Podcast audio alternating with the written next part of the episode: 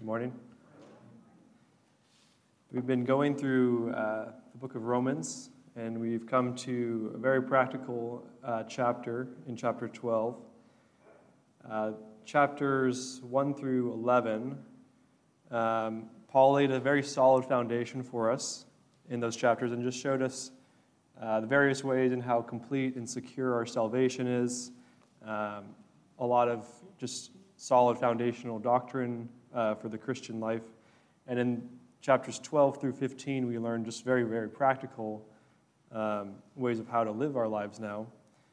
Um, and in our section today, in chapter 12, verses uh, 9 through 21, uh, we learn very, very practical uh, and straightforward um, instructions on how to live the personal life of a Christian um, through different relationships and just your own, um, like dealing with your own beliefs and dealing with your own interactions with friends and family and people that you don't get along with necessarily. Um, and when you, when you recognize in the previous chapters, uh, 1 through 11, what Christ did for you, it's not a hard thing to want to live these things out because when you realize what He did for you, you want to then show that same love to other people and uh, emulate uh, him like that. The best way I can think to visualize um, this, like to illustrate what we're talking about this morning, uh, I have a picture I want to show of an onion. Um, and you could think of this, this section like a, a circle or an onion. The very center of it would be you um, and you could call it um, the individual or the personal believer. Um, and then as the section goes on, it adds another layer of complexity and it uh, adds people around you that are believers that you interact with um, on a regular basis. But then as he goes on throughout the chapter, he then points back to the individual on how he should interact uh, or things he does personally.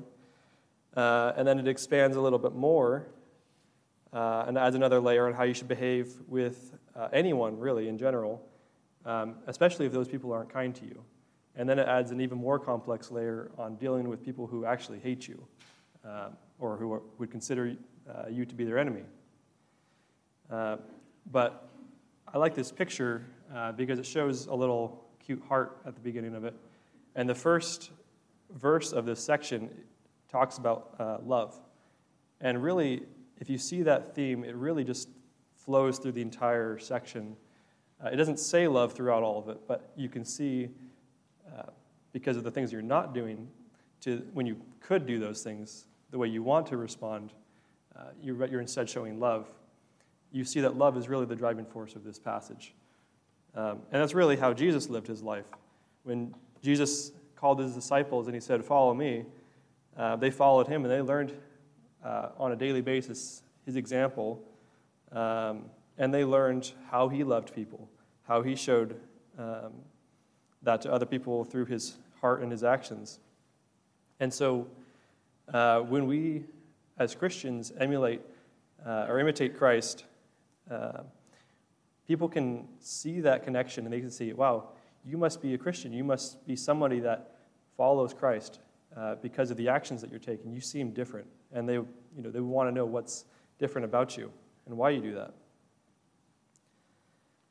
Uh, being a Christian and living your life uh, like Christ, it means behaving in a way that's different than the world. Uh, it's changing the way that you think, how you communicate and interact with people. Um, and if you're wondering, is there uh, a detailed instruction on how I should live my life, what actions I should take as a Christian to be different.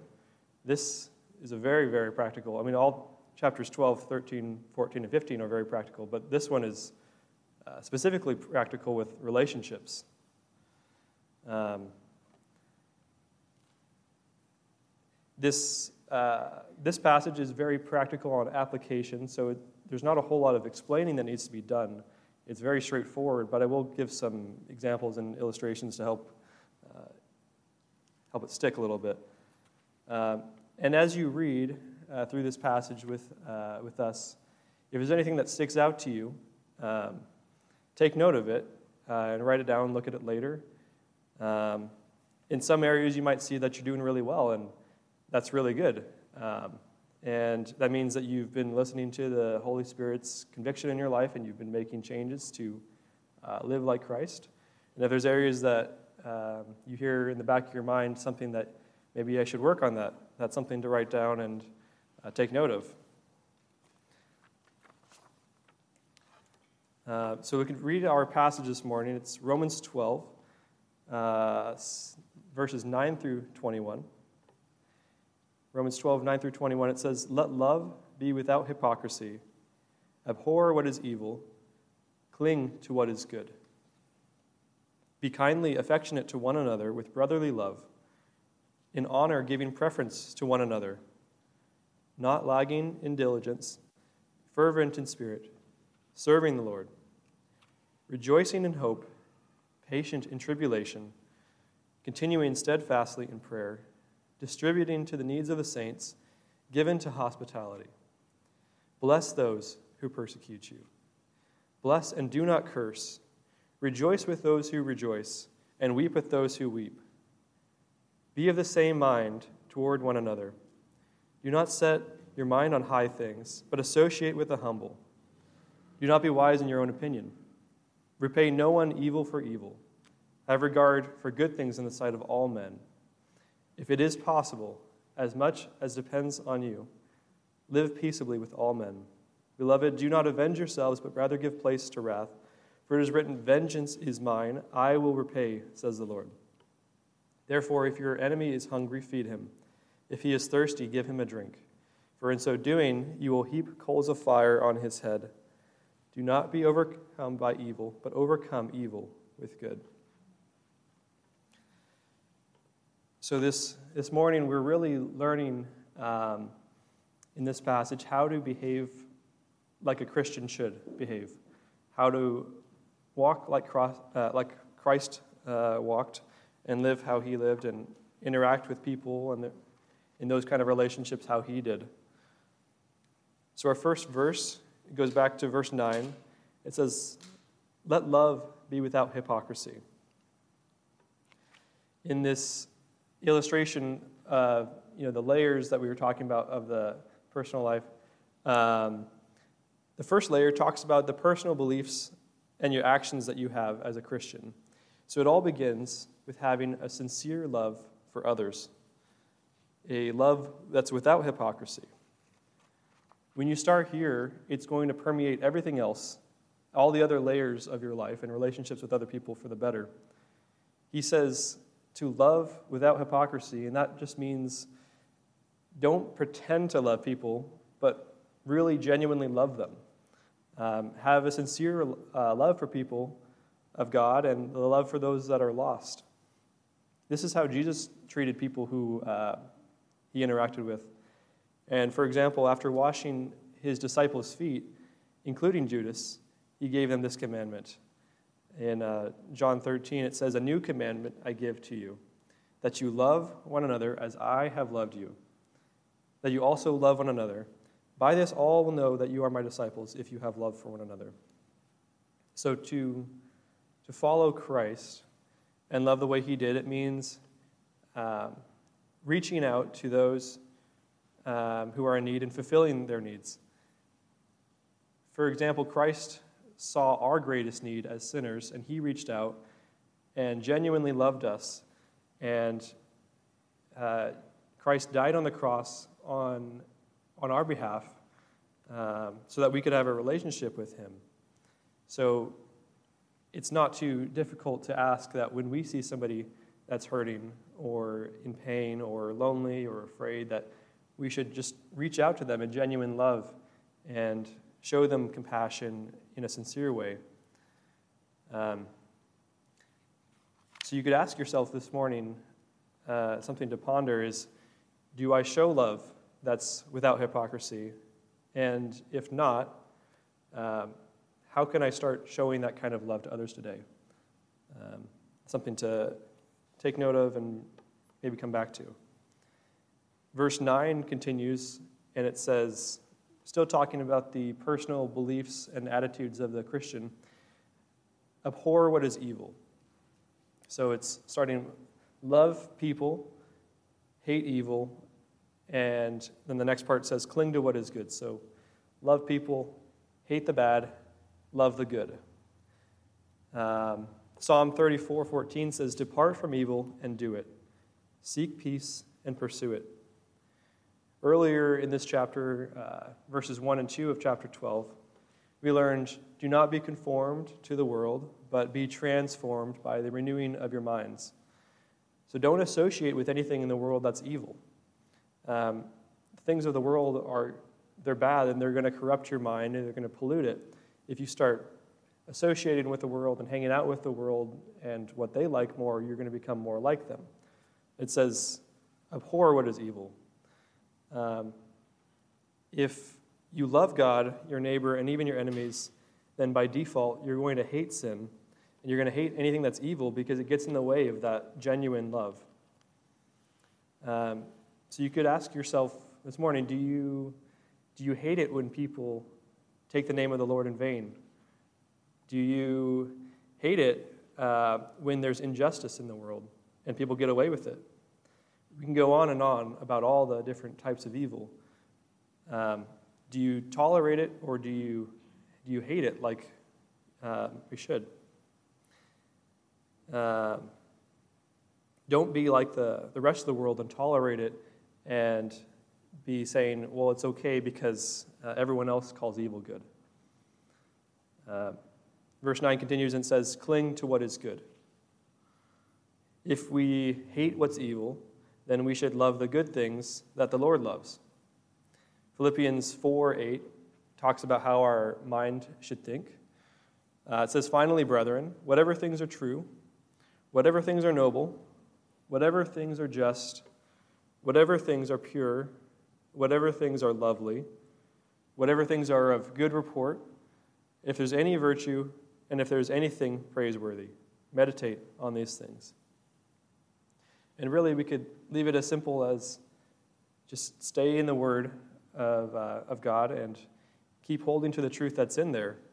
Um, and that, if you, if you hate the evil, and you love the good that's in the Word, um, you're, you'll be off to a good start.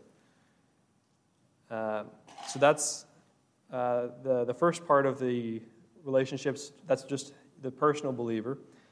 Uh, verse 10 continues and expands the layer a little bit to reach out to other uh, believers. It says in verse 10 Be kindly affectionate to one another with brotherly love. So it, uh, Jesus said to his disciples um, when he was washing the feet, uh, he's commanding them to love one another in the way that he did uh, love them. And here, Paul kind of plays off on that. And when he says to uh, be kindly affectionate to one another with brotherly love, what he's, if you look at it more deeply, he's really saying be lovingly loving, love each other in a loving way um, to people that you love, essentially. Um, and he's describing a family type of love where it's warm and affectionate towards one another. And I think many of you can relate to this if you've ever gone somewhere strange, you meet people you don't know, and then you find out that that person that you have nothing in common with is a believer. All of a sudden, this person that you didn't know anything about is suddenly your best friend, and you have hours and hours of conversation you could talk to them about. And that's the kind of brotherly love that we're talking about, where it's an instant connection with people that love the Lord. They put Him first in their life, and it's, um, it's amazing to, to be around people like that. Um, and if you've experienced that, then you've experienced brotherly love. And, but it's a, it's a two way transaction. A relationship is giving love and receiving love as well. So, uh, says to, I mean, basically keep it up. If uh, keep your end of the relationship up and continue loving people in that way that you want to be loved uh, when you're around believers.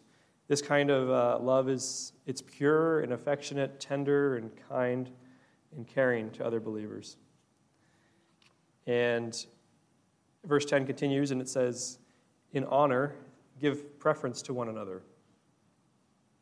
Here, the thought leads off of the last one. If you sincerely love other uh, believers, then give them honor and humbly view them as a more important person than yourself. Philippians 2, uh, verse 3, talks about the example that Christ had, how he humbled himself, how he put us before his own needs. Um, and it tells us, let nothing be done through selfish ambition or conceit, but in lowliness of mind, let each esteem others better than himself. We should be very quick to see other people's needs and put their needs first. We should be very quick to give other people honor. We should be very quick to give them love and very quick to show them mercy and compassion. Um, and verse 11 continues here, and it says, Not lagging in diligence, fervent in spirit, serving the Lord. Everybody loves a good worker. Um, I think they stand out at the workplace, and if you, if you know people that are good workers, um, I'm sure the boss loves them. We should be, in our service to the Lord, um, not, lagging, not, not, lacking in zeal or, um, or enthusiasm, uh, not slow, but we should be always in a hurry to want to do the Lord's work, um, not being lazy or um, slacking off uh, but working hard to serve the Lord enthusiastically. Um, really, this verse describes somebody that enthusiastically wants to serve the Lord with all their heart. Um, and I think Paul is a great example of somebody who's a hard worker in this uh, area. He, um, he goes on for quite a while explaining the, the, trials and tribulations he's been in to continue preaching the word. Um, but he talks about in Colossians 1 how he labors and strives to, um, to preach the word and share it with other people. He's not sitting around, but he's making an active effort to, um, to use his gifts. Uh, we see in verse 12, it continues uh, with the exhortations rejoicing in hope, patient in tribulation, continuing steadfastly in prayer. This verse here encourages the believer to be like a uh, firmly planted tree with roots that go uh, that spread out deep and uh, give it a firm foundation in difficulties. We're called to not only remember the hope that we uh, have from God, but to also be joyful because of the hope that we have. Life is difficult and it can beat you down uh, day after day and discourage you with its different trials um, but when you remember the hope that you have and the great promises that God has in store for you and the hope of glory, doesn't it make you excited? Um, it says to rejoice in hope. Jesus reminds us um, rejoice because your names are written in heaven. When you remember your hope that you have, it helps you to persevere through the pressure of trials and tribulations. And hopefully, it causes you to uh, faithfully turn to God in prayer to help you through those difficulties and remain steadfast in that prayer. And Jesus encourages his disciples to be like the, the widow who persistently went to a judge to get justice for her advers- from her adversary. He encourages you to turn uh, to him in his presence and cry out to him day after day and uh, give him the requests that you have during trials and pray to him. And he wants to hear your prayers and he wants to give you answers. Um, and uh, he wants to sustain you to keep pressing on. So rejoice in hope, be patient in tribulation, and continue steadfastly in prayer. Uh, verse 13 talks about um, our relationship with others again, distributing to the needs of the saints, given to hospitality. As you grow in your walk with the Lord, I think everybody can attest to this that you realize more and more each day that He is, uh, I think you, you realize how good He is to you and how much He's blessed you with. And so your view tor- turns to an outpouring of love uh, for others and giving to them out of the abundance of what God's given you. Uh, when you see a need, you should uh, desire to uh, fulfill that need and share with others. And it's sacrificing a portion of what God's given you to share with uh, the needy, with the less fortunate, with the church to help share the gospel. Hebrews uh, 13, 16 just reminds us do not forget to do good and to share, for with such sacrifices God is well pleased. And it could be um, as simple as opening up your home to be hospitable to others, to show brotherly love, give a, a nice warm meal to somebody, um, showing love to strangers, helping them in any kind of way you can. Um, Jesus talks about um, a sense of hospitality. Um, he says, When I was hungry, you gave me food. I was thirsty, and you gave me drink. I was a stranger, and you took me in. I was naked, and you clothed me. I was sick, and you visited me. I was in prison, and you came to me. We should be distributing to the needs of the saints, and we should be given to hospitality we come to uh, another layer in this, uh, in this illustration where the first one was your personal life as a believer, and then the second one was how you interact with others.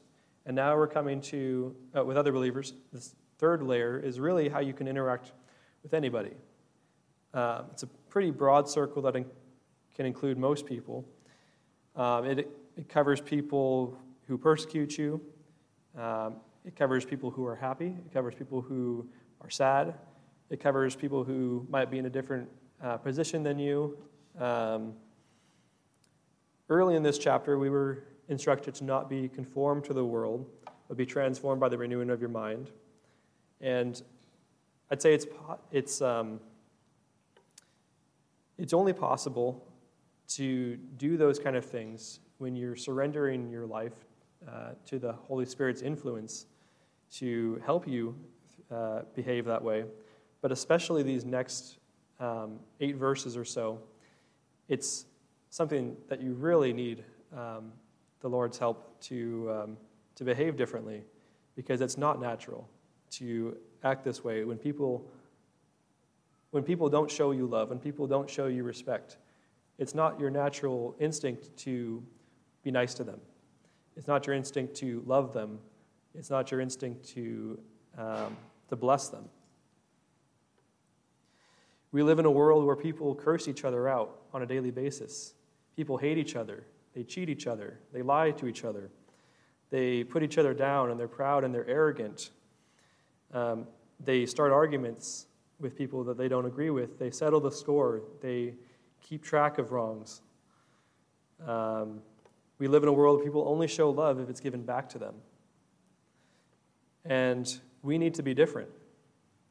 And why do we need to be different? It's because the Lord asks us to be different, because He wants us to be holy and set apart from the world, so that we can be a shining light to unbelievers and have a good testimony and share the gospel in that kind of way. And I believe that if you actually live this out, you would have an amazing testimony. Um, I think of just an example at work, um, in general, the, the general attitude is gossiping about everybody. The second you leave the room, they're talking bad about you. The second um, they hear anything about you, they, they find some way to nitpick you and tear you down. But if there's any kind of light in that environment, um, it definitely stands out. People notice things. Um, because, well, why aren't you gossiping back? Why aren't you uh, talking bad about the manager? Why aren't you acting that way? Um, our, uh, our passage continues in verse 14, and it's the beginning of a very hard section to live out. It says, Bless those who persecute you. bless, and do not curse.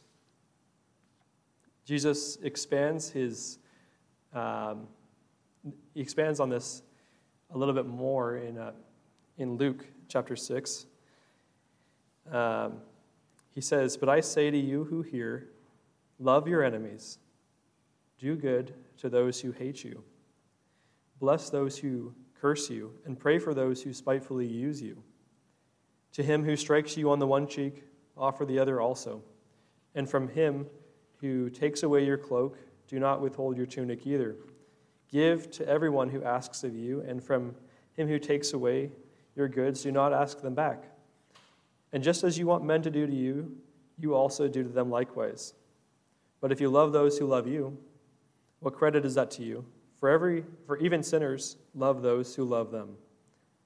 And if you do good to those who do good to you, what credit is that to you? For even sinners do the same.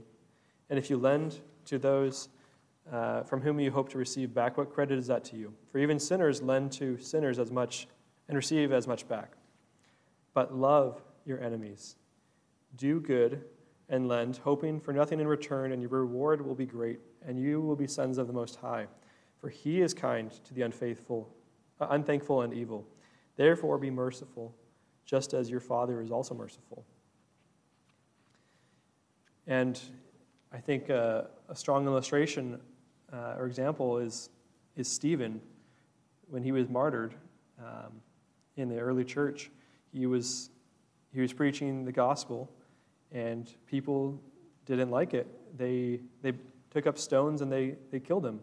And as he was in his final moments, the thing he said was, Don't charge them with this sin, Lord.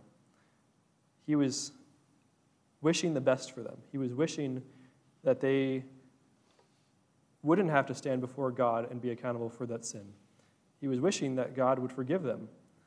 Um, he was blessing them when they didn't deserve it. When they were trying to kill him, he was showing mercy and love to them. Jesus tells us to bless those who persecute us. He doesn't say just ignore them and pretend they don't exist, but he says we should bless them. And uh, it means that you should wish to that God would pour out his mercy, that God would pour out his love and kindness and goodness on them, even though they don't deserve it. Blessing others is one of the most uh, powerful actions that you can take in the world.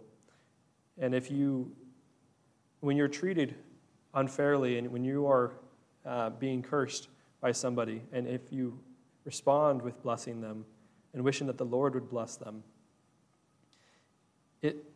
changes attitudes, it changes minds, it changes behaviors in a heartbeat.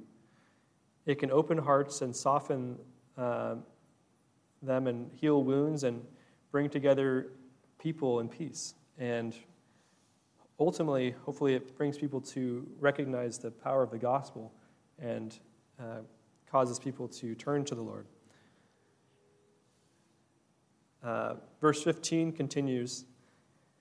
It says, uh, Rejoice with those who rejoice, and weep with those who weep. Um, I think we could all, um, I think most of you have probably heard that Joanna's in the hospital, and you know she's she's suffering with uh, an infection, and it hurts to know that somebody that you love is hurting, doesn't it? It hurts to know that she's not having a good day. She's, um, she's sick, she's in pain, um, she's not 100% herself. Um, 1 Corinthians 12 26 says that if one member suffers, all the members suffer with it.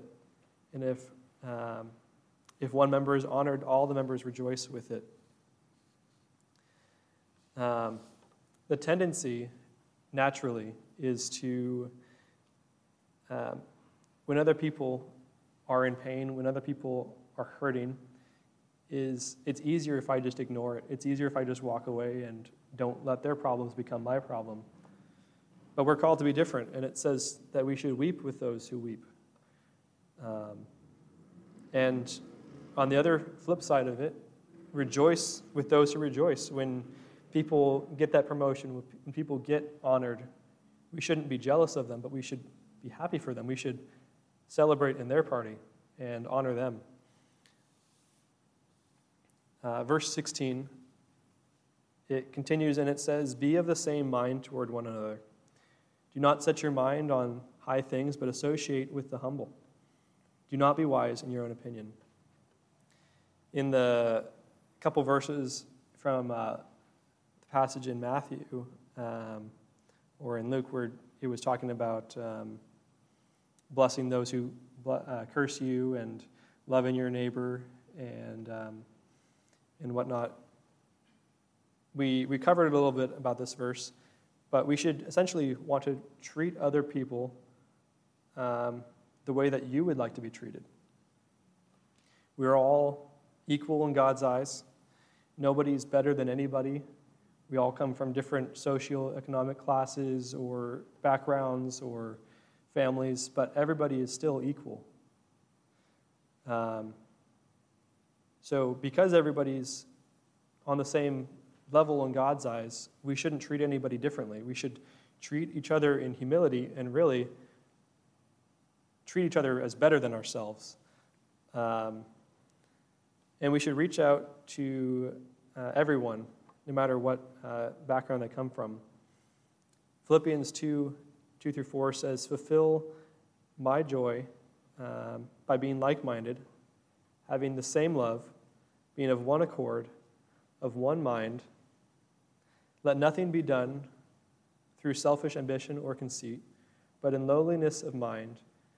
Um, let us esteem each uh, other better than himself. Let each of you look out not only for his own interest, but also for the interest of others. We are, uh, as Christians, we're called to imitate Christ's humility. And we shouldn't have any kind of prideful attitude that we are better than other people, but we should be humble and put others' needs before our own. Um, the final layer or uh, circle in this illustration I could see is that it expands in verses 17 through 21, and it talks about personal enemies that you might have. Um, so we talked about the personal believer and how you should live, the things that you should believe, how you should behave with other Christians, how you should behave with other people in the world, no matter how they treat you. Um, and then now this is people who specifically hate you and want the worst for you. Um, there's people in this category that actively work against you and everything that you believe in and they want nothing more than to physically hurt you or emotionally uh, ruin you, and they give you evil. And in these verses, we're told how to respond to them. And it's as simple as don't return evil for evil, live at peace with others. Let the Lord take care of any injustices, overcome their evil with the goodness that comes from God. Verse 17 says, Repay no one evil for evil. Have regard for good things in the sight of all men. We should, um, it says, yeah, don't give evil back for evil. But something we could do, um, and it's, it's hard to do because it's an unexpected thing. You don't go throughout your day anticipating evil to happen to you necessarily. But what you should do is prepare your mind plan in advance to give out good, to return good when evil comes to you unexpectedly. Set, a, set ahead in your mind that this is how I'm going to respond when I encounter this situation, if it comes up. And have a game plan how you're going to treat somebody with goodness. Um, and if you don't have a planned reaction in your mind, you're going to have a knee jerk reaction of cursing them back you're going to respond to evil for evil. Um, when you, because that's just how naturally you would want to uh, respond. If somebody cuts you off in, in traffic, the first reaction you might think is, wow, that person's, you know, this word, this word, this word that I don't like. um, how rude of them. And I mean, they, they probably were rude to you by cutting you off, and, but maybe, you know, um, you could respond plan to respond to something like that in advance, wow, maybe they're having a bad day, but I really wish the best for them. And although I'm not happy with what they did, but I wish the best. I wish they, um, you know, that they find the Lord. I wish they, they love the Lord. I wish God blesses them. I wish um, great things for them. And you could pray for them instead of cursing them. Um, Matthew 5 says, You've heard that it was said, an eye for an eye and a tooth for a tooth, but I tell you not to resist an evil person. Whoever slaps you on your right cheek, turn the other to him also. Um, when you get paid evil for, uh, when you get evil for nothing uh, that you did wrong, it, it hurts. Uh, it's not fun, but the the different way to respond, the one that sets you apart from the world, is responding with blessing, which is responding with good things for evil, um, even though they don't deserve it. Um, verse 18 says, If it is possible, as much as depends on you, live peaceably with all men. Um, I had a uh, I think we all know somebody in our lives that we could apply this verse to. Um, people that you don't get along with necessarily. It seems anytime you interact with them, there's tension, there's conflict. Um, I can think of uh, a specific person. Uh, they don't go here, so none of you. Um, uh, I can think of a specific person that every time I see them, it's almost like a whirlwind of chaos and arguments come out of their mouth. Uh, and they're looking for a fight. They're looking to be angry with anybody that's willing to talk to them, or not talk to them, for that matter. Um, I was in the middle of helping this person, um, and I don't, if I think I remember correctly, they didn't ask me for help, but I saw that they needed help, and I went to them to help them. And in the middle of me helping them, uh, they started complaining about how I wasn't going above and beyond to help them even more than I was, and how I wasn't doing it the way I want, they wanted it to be done. I wasn't doing it the right way, even though I don't know how you could do it wrong. But um,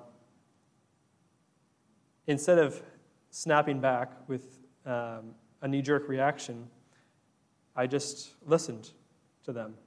I just heard them out and responded with um, kindness and I responded with peace.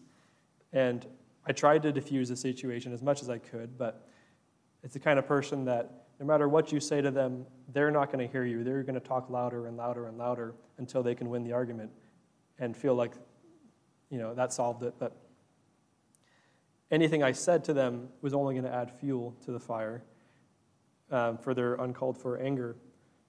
So, as much as depended on me, I tried to be at peace with this person um, and do all I could to not cause conflict.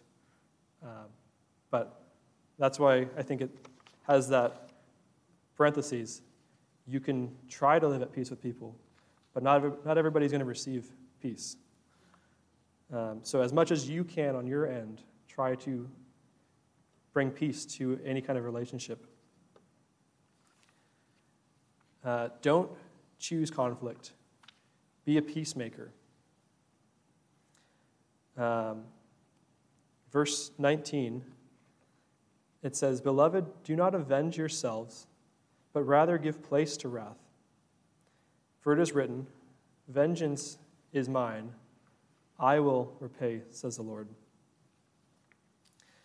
Uh, an interesting character from the Old Testament comes to mind Samson. Um, I think he fits in well with this verse. The Lord wanted to use Samson for great things um, to help deliver Israel from the Philistines. And he was uh, the Lord's chosen judge during this time. Um, and he didn't always choose the best way to live. He wasn't exactly what you would call a peacemaker. He went and actively sought how to avenge himself from situations. Um, and the Lord still used him in a mighty way, but he could have probably been used in a better way if he had responded um, in a peaceful way or how the Lord wanted him to. Um, he often took things into his own hands and got revenge. He had uh, very little mercy for his enemies, and he overcame evil with evil. During his wedding, he tells a riddle and he loses his bet, so he goes off to a town 30 miles away, kills 30 people, takes all their clothing as the, the prize for uh, the other side winning the bet. Um, but they're Philistines, so it's, you know, it's not the greatest situation. Um, but since he was gone so long, the, the father of the bride gives her away to the best man, and he's, you know, not the greatest situation at your own wedding. Um, so what Samson does, he loses his fiance, he retaliates, he sets 300 foxes on fire, burns all their fields and all their crops, and the Philistines then kill the, the, the dad and the, the wife that he was supposed to marry. And um, then Samson says, Since you would do uh, a thing like this, surely I will take revenge on you, and after that I will cease. And he kills a bunch of Philistines uh, right after that. And then he runs away, um, hides under a rock. A bunch of Israelites come to arrest him, bring him to the Philistines, and, cause, and bring peace. Um, and he's, uh, they said, We're coming to arrest you. Uh, you know, they're not trying to get attacked. They're not trying to have a war on their hands. Just have Samson. He's the problem, not us. Uh, and he says, you know, they ask him, why did you do this? Why did you kill all these people? And he says, as they did to me, so I have done to them. And fast forward to the end of his life, the Philistines pluck out his eyes, and he's chained between two pillars at a huge party for the Philistines. Um, and in a last show of great strength, um, and vengeance, um, he pushes the pillars apart and kills thousands of his enemies and himself.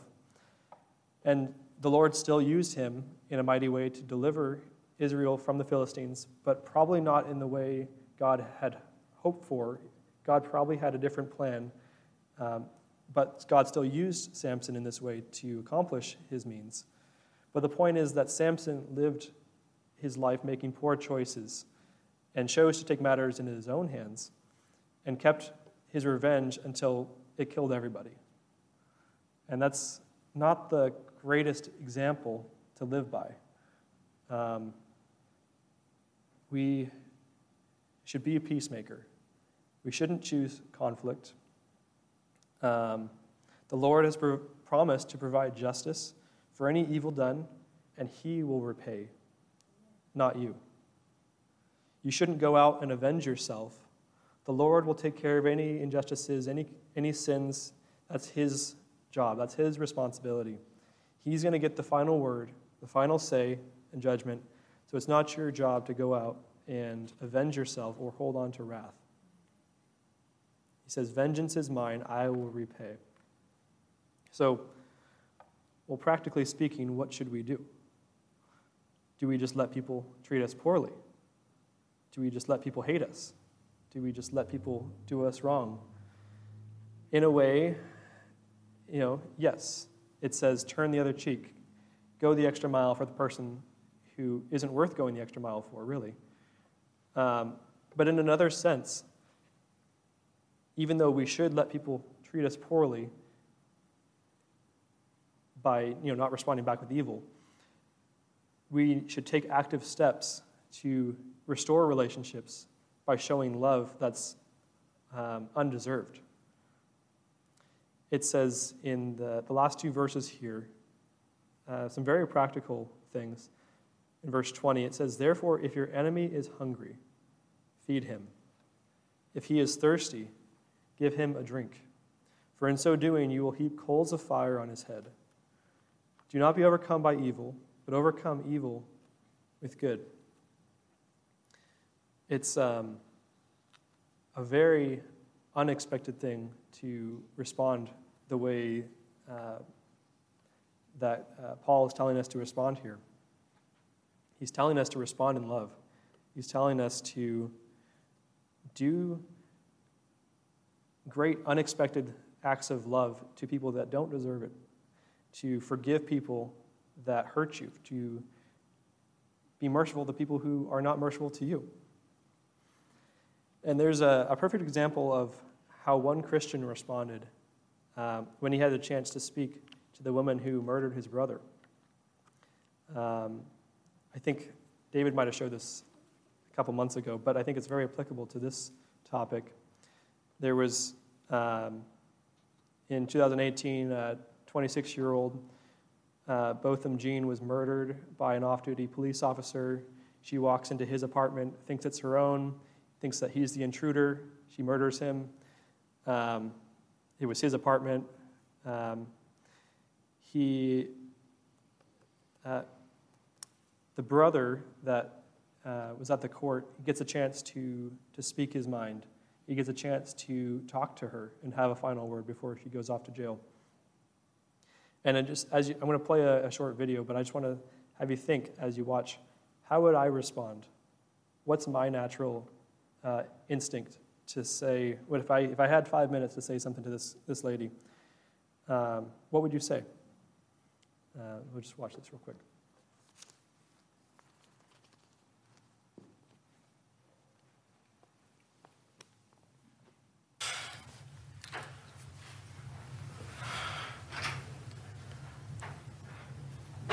I don't want to say twice or for the hundredth time what you've or how much you've taken from us. I think you know that. But I just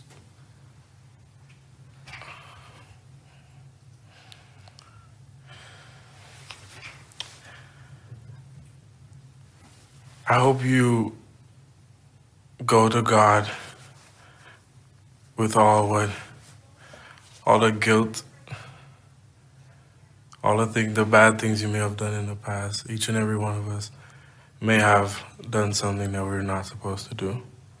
If you truly are sorry, I know I can speak for myself. I I forgive you. And I know if you go to God and ask Him, He will forgive you.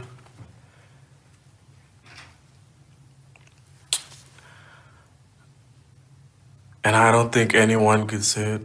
Again, I'm speaking for myself, not even bad for my family. But I love you just like anyone else. And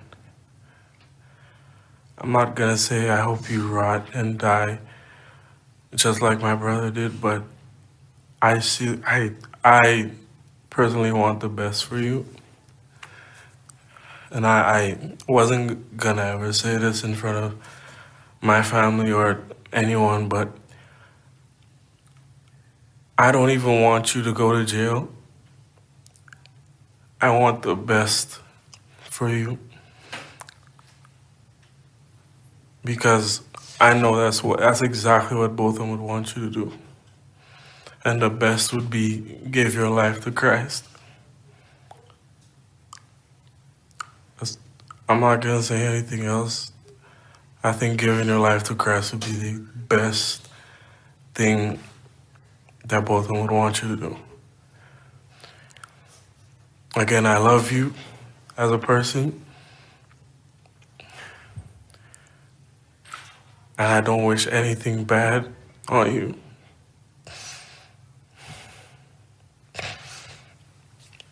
I don't know if this is possible, but can, can I give her a hug, please? Please? Yes.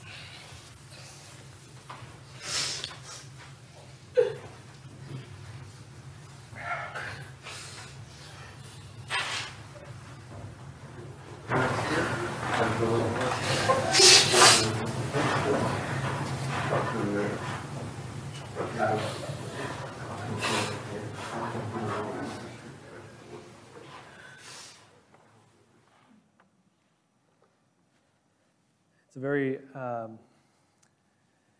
it's a very moving uh, story, this, uh, this brother, he responded to evil with kindness, and he forgave her and showed her love that she didn't deserve. Um, that's how we need to live. Not responding how the rest of the world would, not um, returning evil for evil, but returning evil, responding to evil with kindness, responding to it with kind, uh, love and with a transformed mind. Uh, I'll just leave you with this encouragement. Romans 12, 1 and 2 tells us the foundation of how we should live a transformed life. It says, I beseech you, therefore, brethren, by the mercies of God, that you present your bodies a living sacrifice, holy, acceptable to God, which is your reasonable service. Do not be conformed to this world, but be transformed by the renewing of your mind, that you may prove what is that good and acceptable and perfect will of God.